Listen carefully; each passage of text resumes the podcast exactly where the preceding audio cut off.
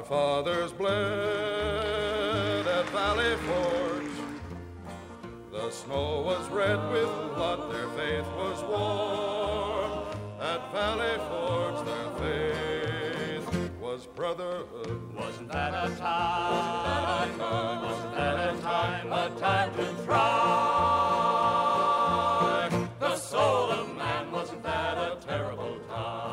Hi, this is Alan Chartock. I'm delighted to be in conversation today with longtime music journalist Jesse Jarnow. Jesse Jarnow is the author of the new book, Wasn't That a Time? The Weavers, the Blacklist, and the Battle for the Soul of America. Welcome, Jesse. Thank you so much for having me. Well, there's nobody who's more important to this radio station than Pete Seeger. I've interviewed Fred Hellerman for an hour. I certainly have done many interviews with Pete. And Pete was a great friend of this radio station. And Lee, of course, has been a big part of all this. And I believe our Wanda Fisher actually interviewed um, interviewed the fourth Weaver, Ronnie, in her work. I must say that it is such a great book, and I think everybody ought to read it because really, you're no patsy. I mean, you clearly had a soft spot for these folks, but you also were able to sort of look into what the dynamics of the whole thing were. So, Jesse, maybe we could start by asking you, what did you uh, name it? Wasn't that a time? I named the book Wasn't That a Time because it was, you know, such an incredibly powerful and important Weaver song that was written at this juncture in American history where it was observing this very dark moment where kind of, you know, the blacklists were coming in and loyalty oaths were coming in. And it was the song that got them hauled in front of the House Un American Committee. And it just seemed so completely resonant with their story and what's going on right now that it was just a, you know, a perfect springboard back into their history. So, do you see a tie between what was going on then? People were going to jail, people were committing suicide. Do you see a relationship between then and what's going on now? Oh, of course. So I was a childhood Weavers fan and a childhood Pete Seeger fan, and had started thinking about the idea of writing a Weavers book. And my publisher, who's also a Weavers fan, was, was into it as well, my editor. Except yeah, there wasn't something that was quite doing it for him. But then, then the election happened in 2016, and just suddenly this vast smoking divide down the middle of the country seemed so prevalent yet again. And their story is such that there's so many parallels. I mean it's it's really the same cast of characters just a few generations iterated down the line where you're seeing you know literal connections between you know you see roy cohn who's you know donald trump's mentor. It's the same people in a lot of places. So it's a parallel, but it's also just a continuation of the same thing, which is also awful to realize. But but then you have the Weavers, you know, singing these glorious harmonies in the middle of it about hope and global unity and you know progressive ideas that are just beautifully optimistic and just a wonderful thing to be able to to lean on even now in the 21st century. Well, here's the deal. You know, the Fire Island kids, you and I have that common heritage. The Fire Island kids would sit around my friend Johnny Lipsky's living room, and we would sing all the Weavers songs, of course. However, wasn't that at time was a tough song to sing? Oh, uh, yeah. That is not an easy song. And I know that Pete and Lee were very, you know, happy about it, but it was a very difficult song. It was not the usual three chord wonder that we all like so much. Right. I mean, and that's you know that's a thing that people actually kind of forget about the Weavers. I think you know they're they're thought of as this folk pop band with really an emphasis on that folk part where you know you can sit around a, a campfire or you know a back porch or something strumming these songs but then there's also this very strong pop aspect to them where the, the songs are complex and do have these structures and, and real intent, musical intent behind them that's more than just oh, we're adapting an old folk song that we learned from an old record. There's, you know, there's real artistic intent and integrity here. And wasn't wasn't that a time is, you know, it's not your easy rhyming song. Brave men who died at Gettysburg now lie soldiers' graves, but there they stem the slavery tide, and there the faith was saved. Wasn't that a time?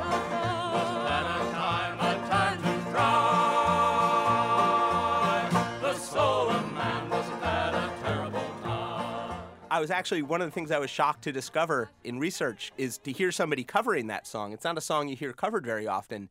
But I actually found a recording of uh, a very young Jerry Garcia uh, No of the. Grateful Dead uh, performing that song when he was 19 years old at a birthday party. He was a good musician.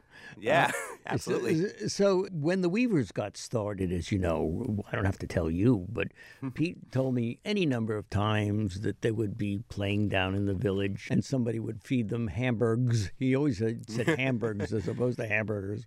And then the guy came out and said, You're eating too many hamburgers, so we're going to pay you. but they had a hard time because they were lefties and you know basically accused communists of getting Tzena, their hit record, and then Irene Goodnight, which we all sing to this day, everywhere, every time. And along came Gordon Jenkins, right? Mm-hmm. He came to hear them and he said, I'll get it done.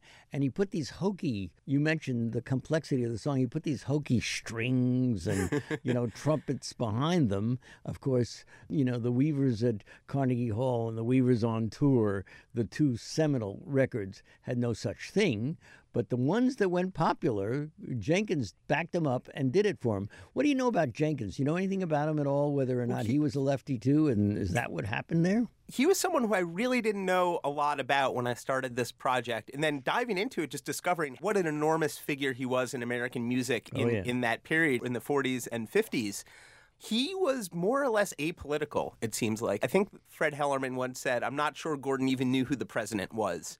And he was reacting strictly to the Weavers' music. He ended up at the Village Vanguard, where that story about the Hamburgs took place Right. and just fell in love with their harmonies and their just their energy. And I think that I mean that's another aspect of the Weavers that I think gets downplayed a lot is that they had this vitality to them that it's sort of a group charisma that I think comes through when they sang together. And, you know, I'm using the present tense. You know, when you listen to their records, I think it still comes through.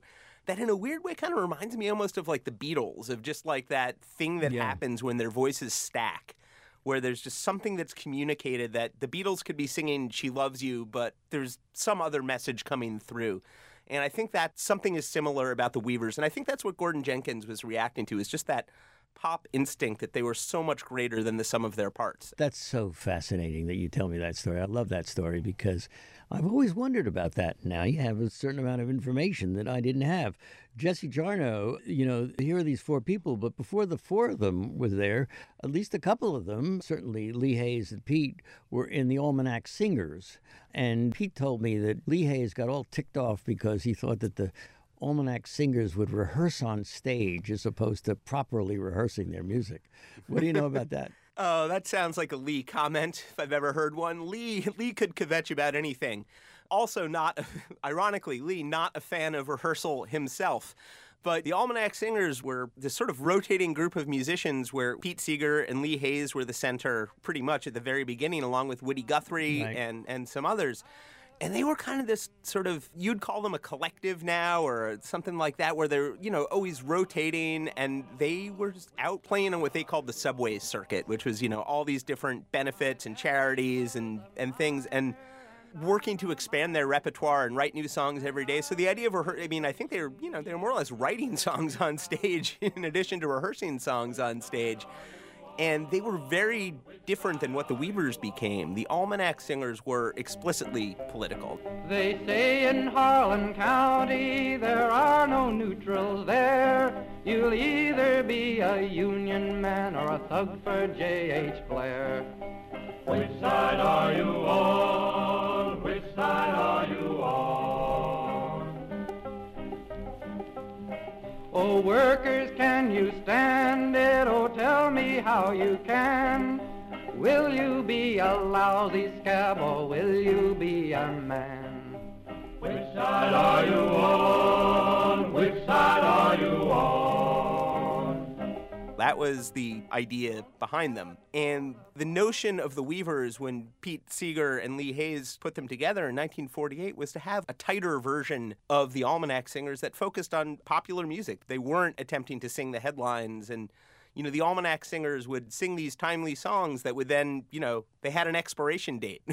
you know, the topic of the song would disappear like an internet meme and they would have to, you know, come up with a new song. So part of the idea about the Weavers is that they were focusing on these timeless songs that weren't dependent on outside context. So, Jesse Jarnow, how did the four of them get together actually? We know how other groups get together. Some producer says, okay, Peter, Paul, and Mary, you're all good. You're going to put you all in a room, and, and that's how they get started.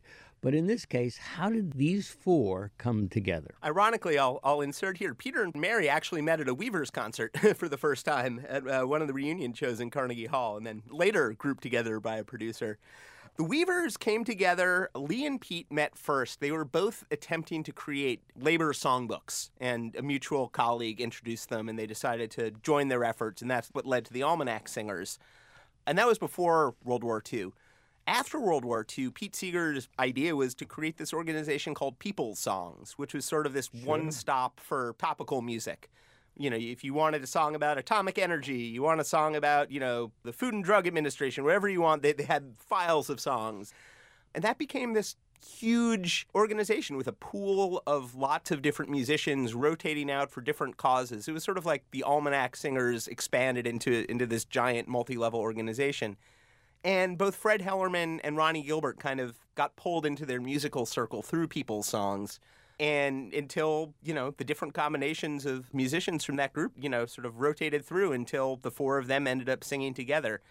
And i think there's a great quote i think it's from ronnie where she talks about how the first time the four of them sang together it was actually in a group of a much larger group of maybe you know a dozen people or something like that.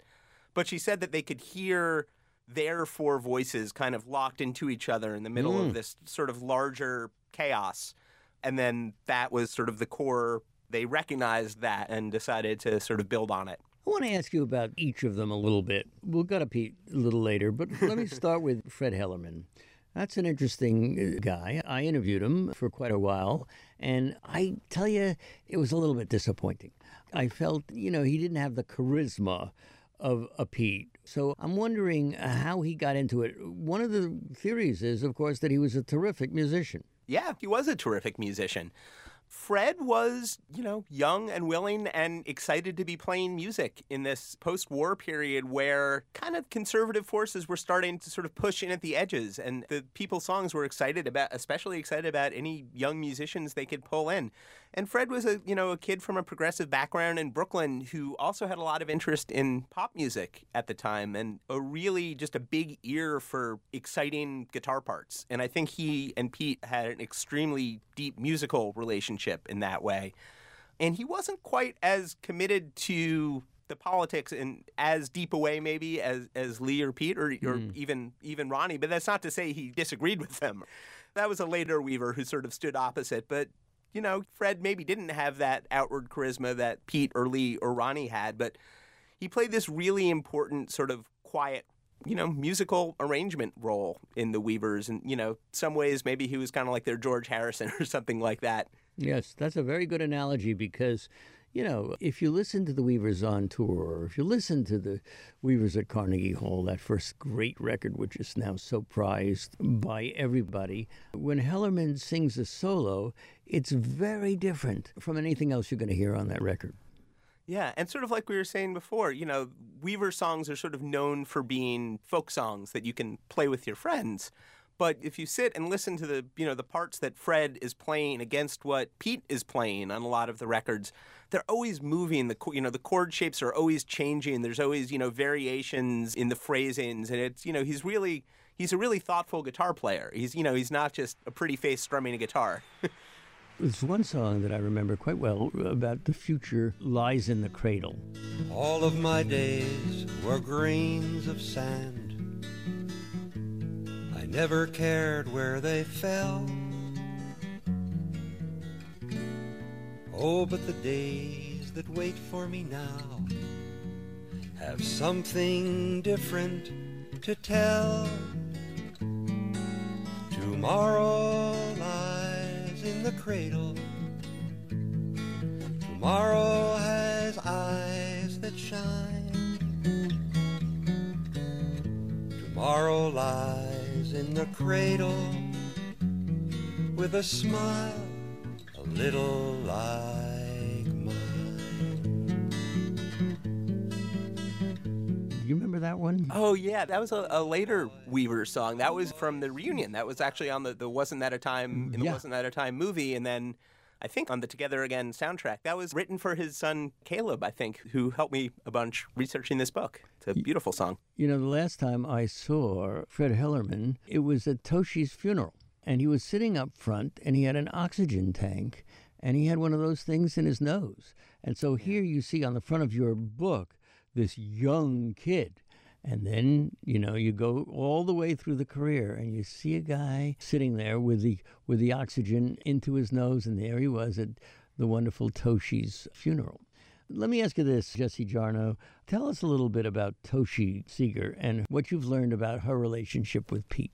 Well, Toshi Seeger was the secret weapon behind Pete Seeger and kind of the secret weapon behind the Weavers, in that Pete Seeger is this brilliant but extremely scattered human being who's just enthusiastic about so many topics and so many causes and so many kinds of music. And Toshi was his ground control. I mean, she was the person that allowed him to function the way that he did, you know, playing, you know, a gig for a school in the morning and, you know, some political cause in the afternoon and then some benefit in the evening and then a, you know, whatever. And then the She- Clearwater. You know, anything that Pete Seeger accomplished in his lifetime as a professional musician, pretty much including the Weavers, Toshi is responsible. She was the Weavers' first manager. You know, she was, you know, she was the one who who measured them for their first tuxedos, more or less, that kind of thing. She was just always there, just being the practical. I don't know what you pivot for for Pete. She was the brains of the family. I'd get an idea, but she'd figure out how to make them work. We met square dancing in New York, and uh, I came to sing for the square dance group and stayed to dance. And uh, then I remember she volunteered to help me alphabetize a big mess of songs that I had. And one thing led to another. I wish I could have met her and hung out with her. She seemed like just such an incredible person. She was an extraordinary woman. Uh, They came and stayed with us one night in Great Barrington, Massachusetts. And it was an interesting thing. As we all know, Pete built himself a house. And that house was one room.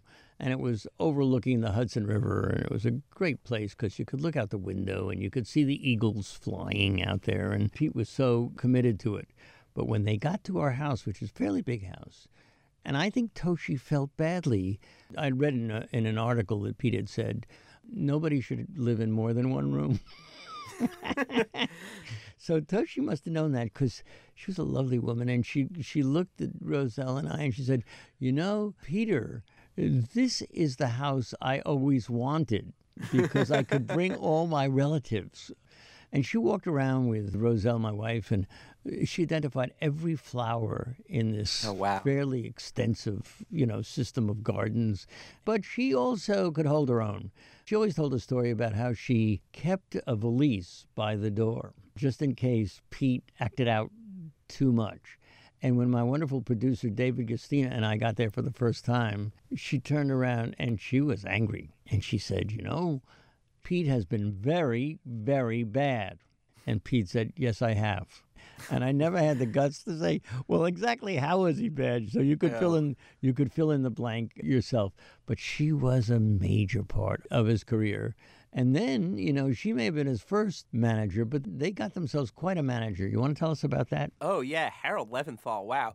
So Harold Leventhal is somebody who I think Pete had known briefly through some of his political associations earlier, and then met him met Harold Leventhal again when the Weavers were playing the Village Vanguard, exactly at the moment that you know record companies were starting to get interested in signing them.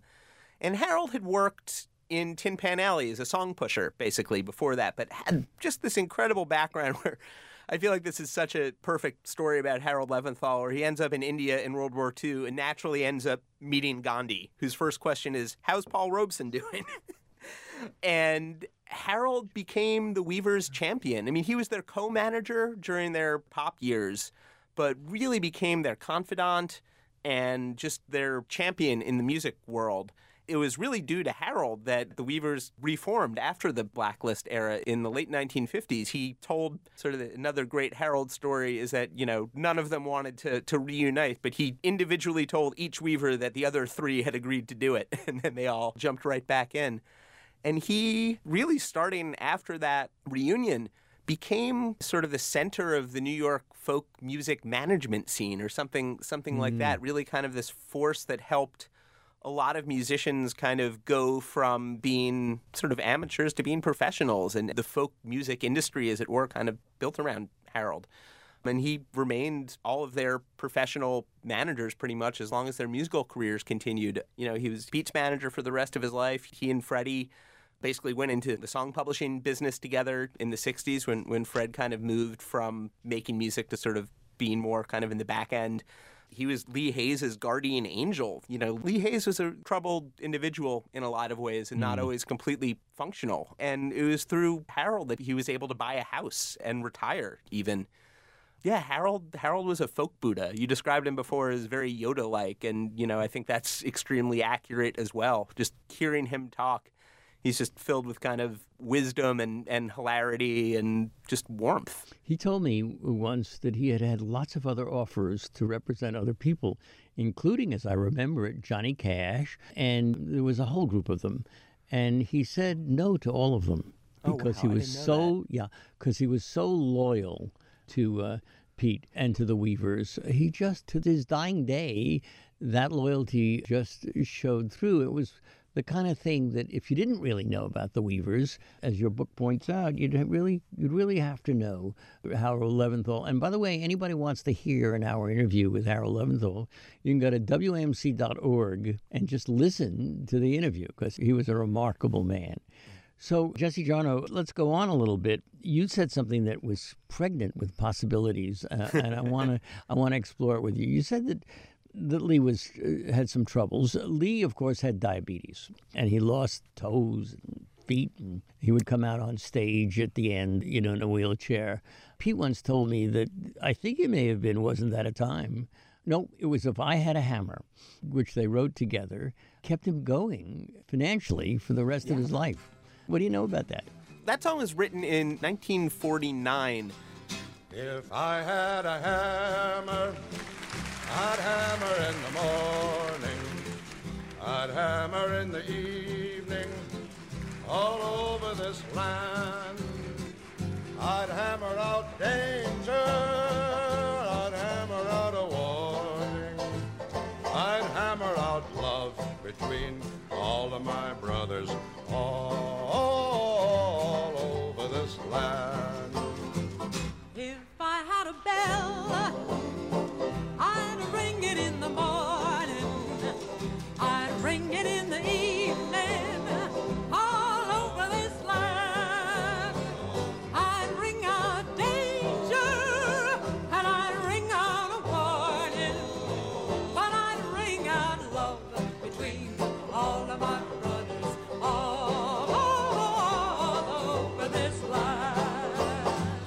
It was, you know, for a benefit for the Smith Act defendants, people who are, you know, Yeah. accused of wanting to overthrow the, you know, the American government through violent crimes, aka advocating for communism.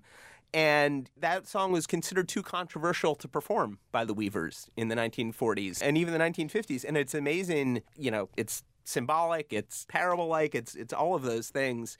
But it's amazing to think that a song that's so symbolic like that could be considered so over the top and radical. So the Weavers never really performed it live. There's some very early recordings of them doing it. And then Peter, Paul, and Mary scored a huge hit with it in 1963. Such a huge hit that, like Goodnight Irene and, and other Weavers hits, it immediately started getting covered by lots and lots of other people and became a you know a legitimate global standard. Everybody knows if I had a hammer. There was I just saw there was a reference to it on uh, the last season of Twin Peaks last summer while I was writing this book, which made me really happy. I think Trini Lopez covered Yeah, it. Yeah, absolutely. Yeah, yeah. and it became a hit Um, for him too. Yeah. Yeah, yeah, yeah.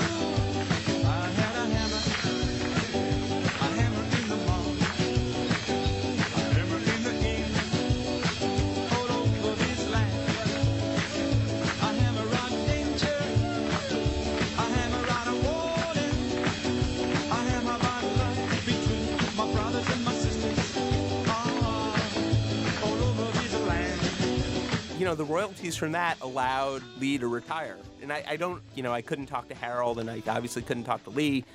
Nobody ever really said this out loud, but the fact that the Weavers dissolved in 1963 at the same time that If I Had a Hammer was suddenly this huge global hit, I, I don't think that's a coincidence. I think that's sort of maybe subliminally Harold realizing that Lee didn't need to sort of keep going with this work in a way that was draining on him. So Lee was a lot of things. Most basically, he was a contrarian. He could find things to disagree with about with everybody. He, would just open up any conversation and, and into endless analysis. I'm sure being in a band with him was in some ways glorious, but probably in in more ways probably a huge pain.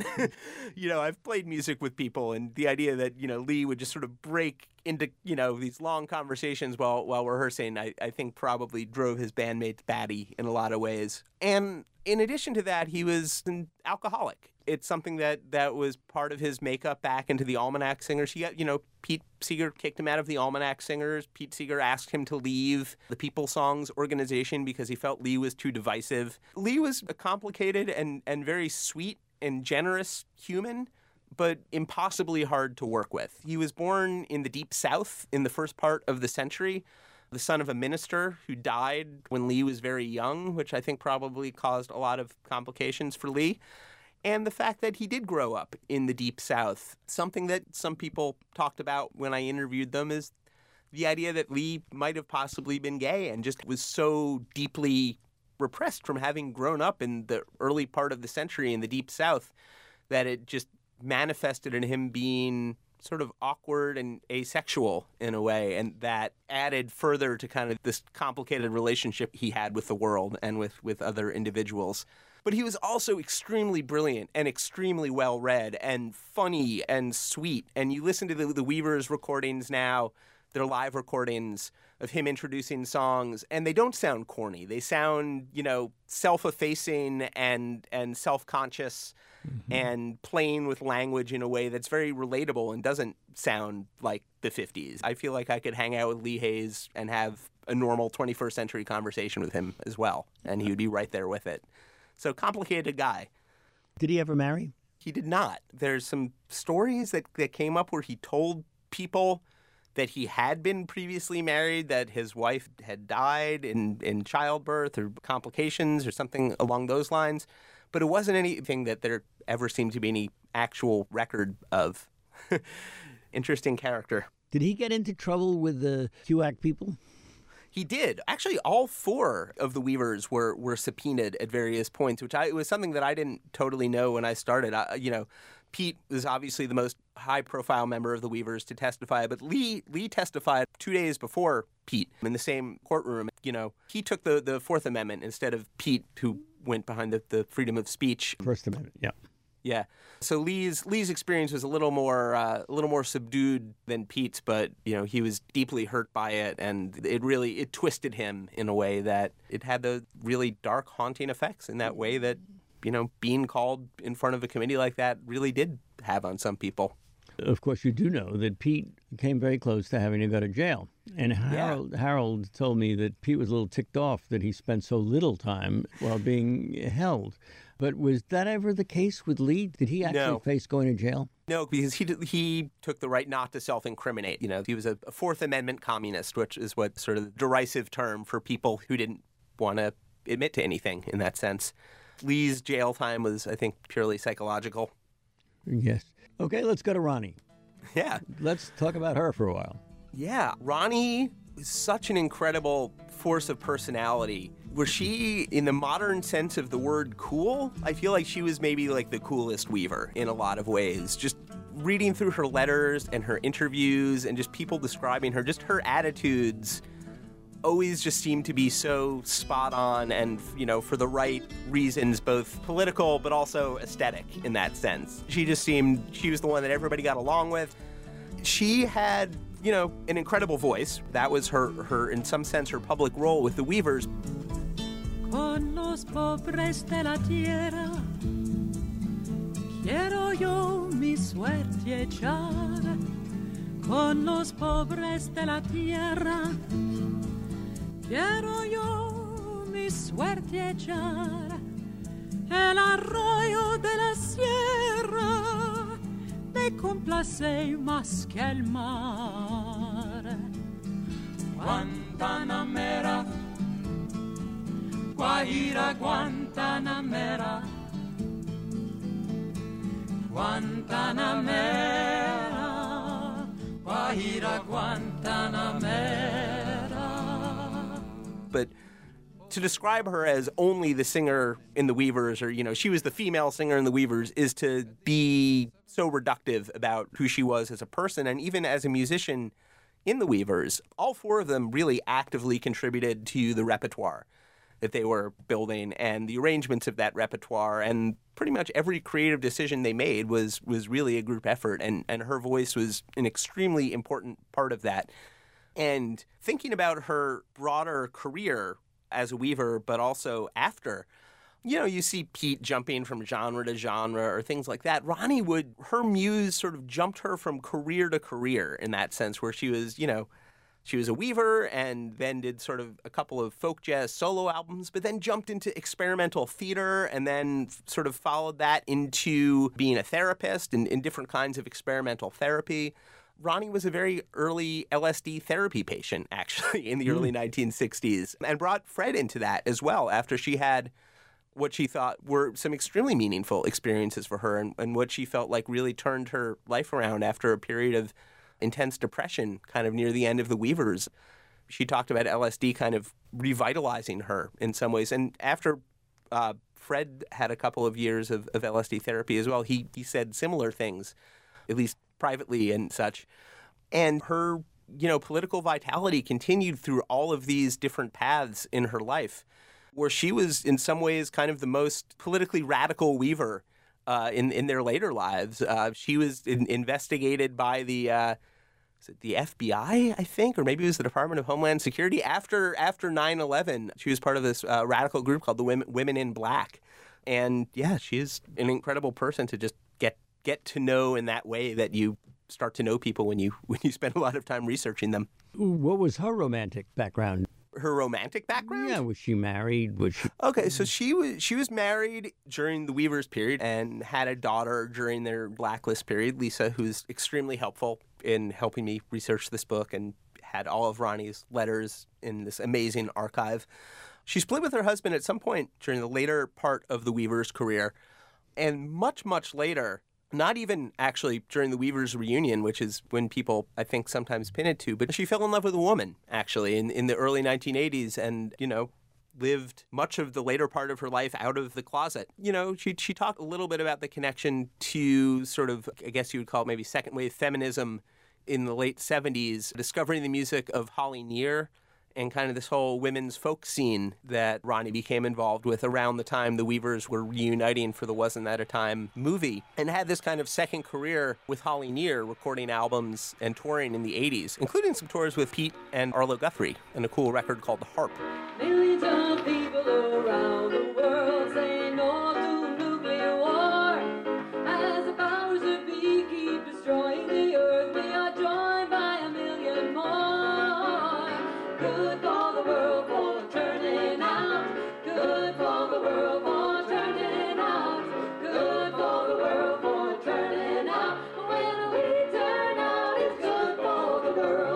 Which is sort of like it's very much in the model of the Weavers. You know, four people singing kind of socially conscious pop songs, and so that was sort of her the later part of her life. But she was, you know, she was extremely, you know, once she was back in the, in the spotlight, she was extremely vocal and you know as active as she ever was. So uh, let's go to Pete. Okay, uh, uh, yeah. you know, uh, Pete, of course, is the guy who caused, I think it's fair to say, the split up of the Weavers in the end. You know, clearly he could sell out anything anywhere he went. And he left the Weavers, and of course, he was followed by a whole bunch of other guys. It was never quite the same, that's for sure. So tell us about the split up of the Weavers and tell us about Pete. Sure. Well, you know, Pete was never fully happy in the Weavers in some sense at their most successful. When they were huge pop stars, they sort of made a pact to not play political benefits and to not sort of speak out in terms of anything that would would get them flagged. You know, that was the thick of the blacklist, and that was Pete was really uncomfortable with that. He he really really felt strongly about being an active voice. That was his entire life up until that point was speaking out about social issues. So that contributed a lot to tension within the Weavers during their pop heyday, where he was not into that, and the others were, you know, they were slightly more comfortable with it than he was. So was it three against one? I don't think it was quite as simple as as a vote like that, but it did come down to, to that. And I think mostly what it did was sort of manifest as Pete being hard to get along with on tour, where he was, you know, he was grumpy. The Weavers would be trapped in a hotel all day. And, you know, obviously, you know, you look at Pete Seeger's later life where he was playing like four shows a day, you know, going from a school to a library to a college to a concert hall you know, sitting in a hotel all day waiting around to go play at a nightclub is not how Pete Seeger wanted to spend his time. You know, and that by the time the Weavers got back together in, in the later 50s after the blacklist, he more or less refused to do that anymore. And I think even at, you know, and after a year or two of the Weavers being back together, I think he just wasn't as interested in, in the notion of pop music anymore. And I think there are a lot of reasons why he left the Weavers. He told us, Jesse Jarnow, he told us that the reason was that the others wanted to do a cigarette commercial and that that was too much for him. Do you know? and and that absolutely is true that there was a cigarette commercial that that was sort of the you know the explosive point that caused him to finally quit the band that was in early 1958 but there were all there were other factors as well another thing that was going on exactly at that moment when they were recording that cigarette commercial was was a piece of Weaver's history that as far as I know has basically been completely erased by all of them their record company, and nobody ever speaks about this. They tried to record at the record company's insistence a rock and roll single, and it bombed Really? miserably. It's a reworking of a lead belly of a, yeah a lead belly song. It's a reworking of "Take This Hammer" called "Take This Letter." Sure.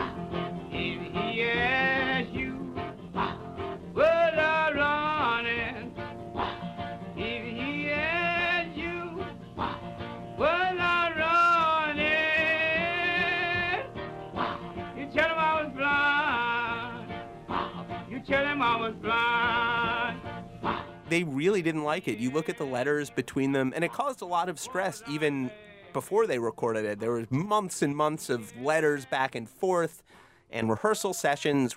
The other Weavers really wanted to get back into the pop market, and I think Harold Harold Leventhal wanted that as well. And so there's a lot of conversation about how to best achieve that. And then Vanguard Records, their label, also got involved. And I think it's not totally clear how they came to be recording this song, but it wasn't one that they had picked or arranged themselves. But I think the tension around that, because there's a lot of there was a lot of fighting and sort of tense letters and stuff that I think also contributed to that. And I think the cigarette ad was kind of what set it off. But I'm pretty. Uh, my sense of it is that it was something that had been building in him for a lot of other reasons as well. Makes a lot of sense. So, you know, I was talking to him one time. We were walking along, and, you know, he said something about something being difficult. And I said, Well, how can that be? You're Pete Seeger. And he looked at me and he said, That's exactly the problem. He said, It's the Pete Seeger thing. And I think what he meant by that is, Hey, I'm a human being, and then there's the Pete Seeger thing. You get that?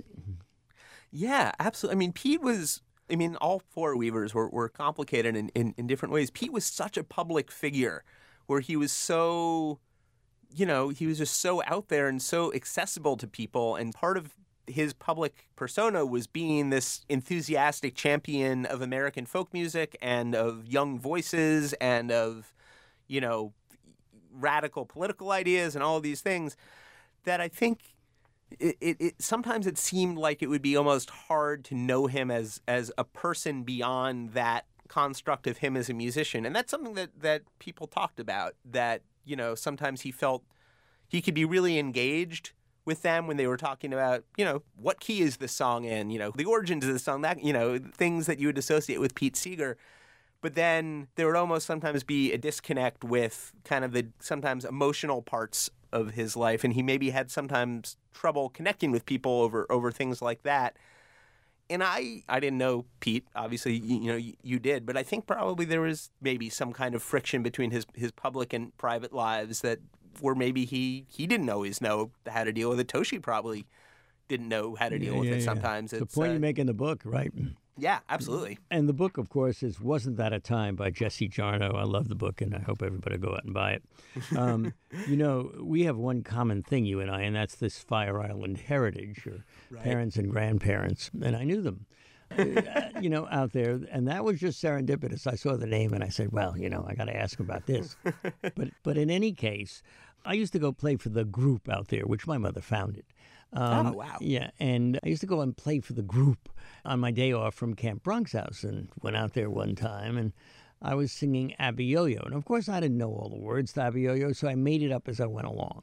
And I brought a Fire Island thing to it, which was that Abiyoyo was so angry that he filled the Great South Bay with toilet paper. and the only way and the only way that that toilet paper could be gotten rid of is that they put ketchup on top of all of it. You know and then i sang it and I, and I left. Well a friend of mine was you know months later taking pete for a sailboat ride and he told him my version of it. And Pete, who was had a long-term column in Sing Out magazine, mm-hmm. wrote a column about it. So one day I pick up this thing, and he talked about the folk process and how this guy out on Fire Island did this thing. So years and years later, Pete and I get to be friends, and I say, you know, you once wrote a column about me.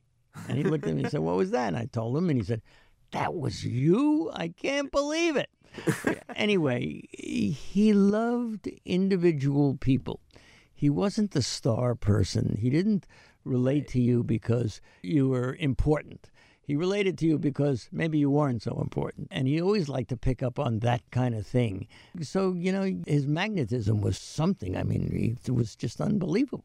Yeah, I mean, just that, just his accessibility was incredible to me. When I when I did interview him, which was I think like 2006 or 2005, somewhere in there, just how kind of even easy it was to get in touch with him. You know, I wrote him a postcard, and he wrote me a postcard sure. back and said, "Call me." You know, there was no ma- you know, there was no publicist that I had to go through or anything like that. We, you know, we wrote postcards back and forth for another you know month or two after that. It was just he was he was right there. He was so present as a human with other humans, and it was a wonderful thing to experience. Let's go into the communism thing, if we can. Um, you think that they were all communists, right? In some sense, at some point in their lives, yes, but there's a lot of nuance in that. Pete was the only member of the Weavers who is an active member of the Communist Party for more than, say, six months, something like that. Where Huh. He was the only where the co- card carrier. He, yeah, that's my understanding of it. But all four of them very much came out of that context. You know, Lee was, you know, I can't say this for sure, but I'm pretty sure Lee was too difficult of an individual to be part of an organization that, that required any kind of discipline or committee meetings or, you know, participation like that. He could barely hold it together in the Weavers as, you know, as as, as an organization. Lee was not an organization man. He was not part of a party in that sense. Lee was not taking orders from from anybody, not even himself. Ronnie grew up in deepest socialist Brooklyn. You know, her mom was a ladies' garment worker and and you know part of the union chorus, and that was the world that she grew up in, where she was, you know, she was reaping reaping the benefits of, of unions and the party and, and all of that stuff, and was, like I said, part of her background. But I think, you know, she didn't really move to the right in any significant way as as she grew older. But she was not, you know, not a party person in that sense either. Freddie also grew up in, in, in that milieu in Brooklyn, and I think did attend meetings as you know as a teenager but I think you know, I can't remember if he said this or he said this to his son and his son said this to me, but um, but probably you know fell asleep in the meetings. He was not into bureaucracy. He was not into that kind of discipline. He was there for the music. He was a music fan, and he and he believed in the politics, and he you know. You know, he believed in the causes and, you know, he wanted a, a more just world. But for him, music was the platform for that, not not party politics. And ultimately, to bring it back to Pete, who's the most visible and identifiable communist of the Weavers, I think that's true of him as well. By the time the Weavers started, really, he had moved up to Beacon in 1949 and left the party. He said there weren't just weren't enough people to have regular meetings up where he moved and for him i you know i think ultimately the music was the platform and you know all of these ideas that had been championed by you know different political parties or movements were still important and still kind of the core of what he was trying to put across but ultimately the rules that he followed were the rules of a musician and that's something that to me keeps coming back like looking through his history is that you know he's political and there's no denying that at all. You know, he wouldn't deny that. Well, he did, I think, Jesse, for a while. I think this was sort of a. Didn't deny that he was political? No, that he was a communist. Oh, yeah. He definitely denied that he was a communist. Yes. Yes. Yeah. That was for sure. And I think he carried that around. I think it. Yeah. I think it was one of his the problems when I asked him at the end of one interview. I said to him, "So, Pete, what have you learned in life?" He said, "Never believe in a strong man." And there was no question he was talking about Right. Uncle Joe and uh, Stalin. Right. And a guy uh, who was a previous devotee, no use mentioning his name, wrote a book in which he was going to expose Pete for having told a fib about that. But I think that this was something that he had to carry. And I think in some ways, the environmental movement was his savior. Be- Yeah. Because that really made a change for him. Yeah, you know, it's sort of one of those topics that you can invest in beyond party politics. And it's sort of, you know, this, this greater human cause that we're here to save humanity. It's not just about this bill or, or this funding or whatever. It's we're talking about the basics of the earth that we all share. And that was, you're right, that was an incredible thing for him to sink into, though a controversial one at the time. Sure. You know, some people thought of that as him running away from the issues of the day but it was definitely looking back at that it was really him engaging with the big picture And he'll always be known for that. I mean, there's Yeah. no question. He was a leader, if not the leader. He certainly was a leader. Let me just Sure, jump back please. for a second though is that you know yes you know he in some ways would deny that he was a communist during kind of this you know the weavers era but you look at the interviews from that period where the weavers do get cornered in ohio for example you know by a press scrum who are like throwing questions at them and he doesn't actually deny it in situations like mm-hmm. that. He talks around it and like he doesn't confirm it. He doesn't say yes you know i'm a communist stop asking. But he doesn't renounce anything like that. There are very few statements where you look at it and it's complicated in that sense but a lot of the time he he would really talk around it as opposed to saying no outright. I only have a couple of minutes. I want to talk to you about the breakup of the Weavers. We talked mm-hmm. about it a little bit before, but I assume that for the three of them, not Pete, it was traumatic. We often read about the bust up of the Beatles, you know, and how George Harrison wouldn't come out of his room, you know, that kind of thing. What have you been able to discover the Well- lasting marks were? so the breakup of the Weavers, I think Lee is actually the only person where it was traumatic. I think for Fred and Ronnie, they both felt that it had run its course. And I think they were probably fed up with dealing with Lee. The fourth Weaver at the time was a young musician named Bernie Krause, who went on to incredible renown as a field recorder and a pioneer in synthesizer music. But at the time was, you know, more or less a teenage understudy for Pete Seeger, and he was probably not the right choice for the Weavers at that point. But he, I think, was not totally happy in that situation either. And he wasn't the only. Oh no, no. So so Eric Darling was Pete's first replacement Right. when Pete left, and Eric, by all accounts, Eric Darling was an incredible replacement for Pete Seeger. He Sure. was probably a more technically accomplished banjo player than Pete Seeger. Fred talked about how the band really started to swing when Eric joined the band in a way that it hadn't quite with Pete. Train time, man.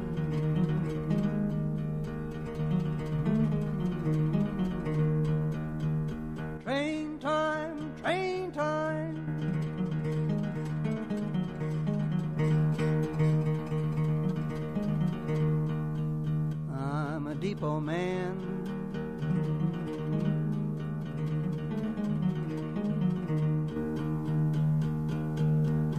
go down to the depot early in the morning before the sun come up.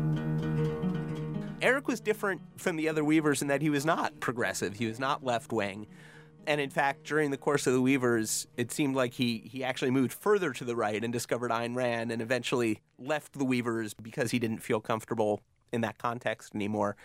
He was replaced by Frank Hamilton, who was a Pete Seeger acolyte, an amazing banjo player, but didn't, there were sort of life circumstances that didn't allow him to stay.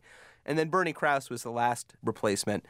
But to get back to your original question about their feelings about the breakup, so as I mentioned before, both Ronnie and Fred were actually LSD therapy patients in 1963 and 1964 as the Weavers were dissolving. And through their children, I was able to read through basically their entire case histories as psychedelic patients, which is, you know, hundreds of pages of, of therapy reports, which were really intensely personal. And I barely quoted any of them. It felt almost invasive to be reading this stuff in a lot of ways. And I felt a little mixed about that, except one of my takeaways from it, reading them talk through all of the really deeply seated things that were, you know, troubling them, is that neither Ronnie nor Fred talked at all about the Weavers in their therapy. That was not an issue. The breakup of the Weavers, the struggles within the Weavers, any of that, none of that was anything that was weighing on them in a, in a way that was complicating their lives in an emotional way. I think both of them were completely clear on how they felt about the Weavers' experience, which is that it was beautiful music to make, but man, Lee is a pain. Yeah. And I think he kind of only became more of a pain in those years. And ultimately, it was it was Harold who I think kind of pulled the plug on the Weavers in a way that was Lee saw at the time as an incredible betrayal, and didn't speak to Harold for you know months, maybe even up to a year, even though Harold was still his manager and his you know you know, Savior. sort sort Yeah. savior, source of sustenance and income. So in that sense, the breakup of the Weavers was kind of different than a lot of a lot of other bands when you see them fragment like that. That's sort of part of it, but you can see a lot of it in the letters that they're writing back and forth, where Lee finds out about the plan to dissolve the Weavers and hasn't been consulted and is just furious. Harold framed it as announcing Lee's retirement, which, according to Lee, was news to him. And it's you know it's hard to know who said what and when, but I think it was Harold's decision that this was it was time for Lee to step away and to move on and to find something that would be maybe healthier. And I'm, So- I'm not sure he did, but I think that was the logic. We've been in conversation today with Jesse Jarnow, author of Wasn't That a Time? The Weavers, the Blacklist, and the Battle for the Soul of America. Well, we've talked about a lot of things today, but this book really goes much deeper, and you're going to really want to read it again. Wasn't That a Time by Jesse Jarnow? And so we thank you, Jesse. You've been terrific, and uh, good luck on the book. Thank you so much for having me. I can't tell you how much I appreciate talking to somebody who's a, a fellow Weavers fan. Our fathers bled at Valley Forge. The snow was red with blood, their faith was warm. At Valley Forge, their faith was brotherhood. Wasn't that a time? Wasn't that a time? A time to thrive.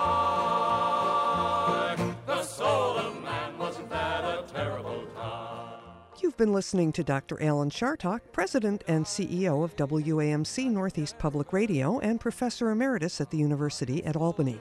For more information on the In Conversation with Alan series, or to order additional copies of this or any interview in the series, call 1 800 323 9262 or visit us on the web at wamc.org.